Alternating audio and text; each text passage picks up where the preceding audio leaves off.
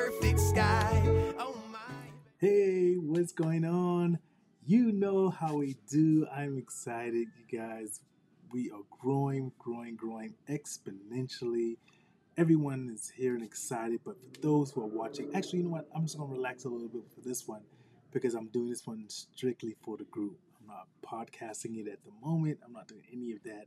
Just wanted to give some exclusive content here, but for the group as well. I'm still want to go through some of the stuff here. Thank you guys for coming to the episode of Married with Benefits. I am one of your hosts, Lion Flood. For those who don't know me, we have some new group members out there. This is what we do specifically just to try and work at creating a positive, fun environment for some of the group members, lifestyle members who are coming in, who maybe are new, don't know where to start, don't know where to begin, and we kind of start here. So today I put out a survey and I wanted to talk about a few of those things that we talked about. And one of the things I want to speak about this time is basically just exploring some commonly asked questions for newbies. You can never get, too many of them, right? For those who have been seeing some of the things we've been doing, we've been placing some of our podcast audio formats in here as well. It was like we took a break from that for a while, and now we're just kind of revving that back up. So we gotta, get that subscription going again. We gotta get the members coming back in. We've reached close to about 12,000, I think now, 12,000 members. So we're still working to grow. Anyways, enough of that talk. As you already know, I love hearing from you guys. So if you're watching this, whether on live right now or even on the replay, do me a favor, drop your comments right down there below so we can see them. We get ideas from you guys. We get all kind of stuff. And if you need to, you can email us here at MWBForLife@gmail, and also you can send us a message right here in the group as well. So we love hearing from you guys, right? So let's jump into it. Right? Let's go ahead and hit this next scene. Make sure we're good to go. And the rules. There we go. Here we go. So exploring commonly asked questions for newbies, right? Let's make sure that we kind of focus in on this, right?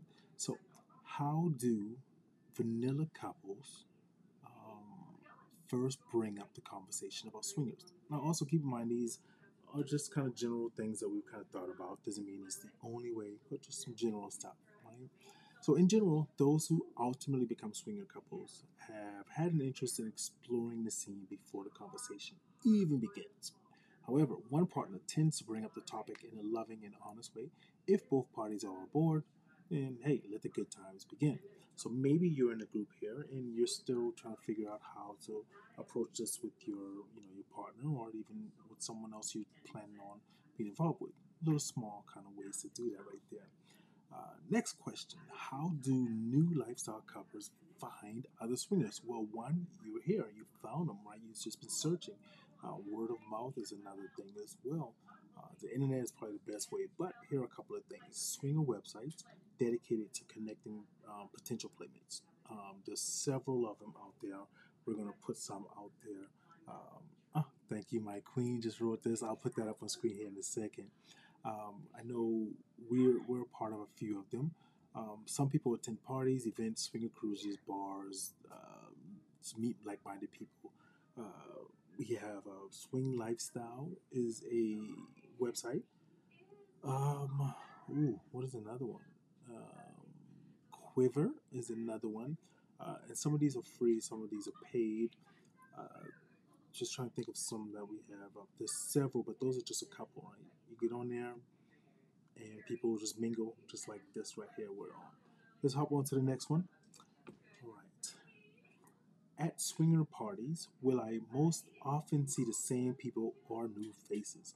Most swinger environments tend to have a mix of newcomers and familiar faces. So the selection of your partners remains broad for those looking to keep those interesting. Test out a few places and events to see what suits your fancy. For the most part, you're going to see a familiar group of people who attend regularly.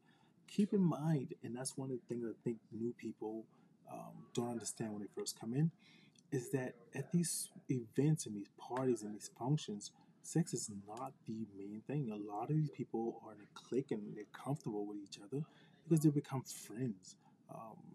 They enjoy the ambiance of being around people who think similar to themselves, right? Without having to be afraid of saying certain words or thinking they'll be judged.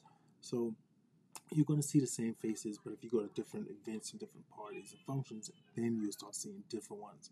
You know, like when we go to Roosters, we almost could tell you we know who's going to be there and, you know, what their style of play is and, you know, whatever. But keep an open mind with that. Next question. There's only two more. Is there any unusual jealousy at swinger parties and events? While most couples have a strong relationship and set boundaries concerning behavior related to swinging activities, jealousy can rear its head every once in a while and gathers with unfamiliar possible playmates. Right? Usually the green-eyed monster makes its presence known. It is caused by insecurity and should be discussed by the partners experiencing jealousy. Best way to handle this reaction is to cease participation in the event to prevent the situation from becoming explosive and have the talk ASAP. I have said several times, many times, you absolutely need to communicate. It is the ultimate thing. Talk to your partner. I know Candy and I, we talk after everything, even if nothing happens, right? What did you experience? What didn't you like about that? What was the vibe like for you? Even if we never played with anyone, even if we just went and danced, right? Oh, you know what? I loved just dancing. I loved watching tonight. We always talk. If something happens, what do you think we could have done differently, right? We work to form that secure bond with each other, okay? And that's one thing I always say. Let's see. We've got a comment here really quick. I'll put it up on screen. All right. So, my love said, love this advice. Of course, baby. It's your idea. All right. Let's see. I hope that answers that. Yes, there absolutely will be jealousy. If you're not strong enough, that happens. But the best thing to do is talk about it and kind of learn from it.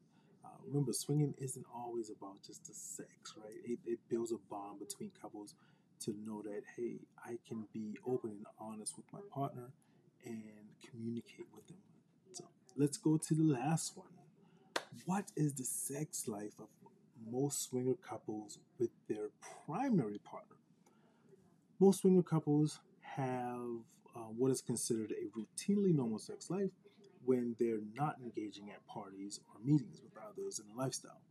Many keep their relationships strong and trusting with special weekly dates just between themselves, just to keep the fire burning at home. Perfect example of what we talked about, and we just said it the other day, we need to do the next exercise in our couples book that we got to go bowling, right? So we do those kind of things. The lifestyle is just, it's a bonus in our life. It doesn't consume us. It's not the main thing that, we talk about, focus on all the time. It's just an extracurricular activity, okay? So those are just a couple of common things inside, questions for, some people who are just coming into the lifestyle and they want to find out more about it. So keep that in mind. Communicate, talk, ask questions to each other, learn from each other. It is probably the one of the most fulfilling things to know that you can speak and talk to your partner about what's on your mind, and you both actually feel good about it. You don't have to hide your fantasies, your desires, and you might want to pay attention to our next one, because my queen will be on with me, and we will be talking about fantasies. We'll be talking about our fantasy box, how we explored our fantasies, how we took it to a different level, how we dealt with any kind of issues. Because one thing in our podcast, if you look at that, it's more than just we talk about the lifestyle. We talk about how we communicate and build our relationship even through the pandemic when times were tough.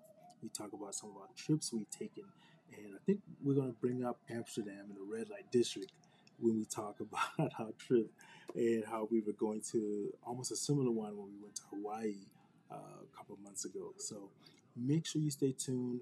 Make sure you follow. Make sure you place those comments down there inside that comment section so we know what you're thinking as well.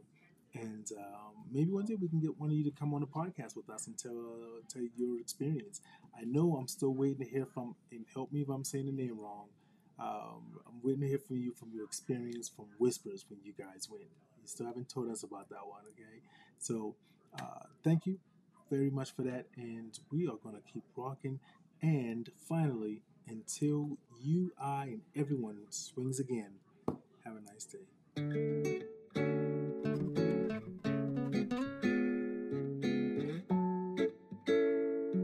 Yeah, yeah, baby, you're my son.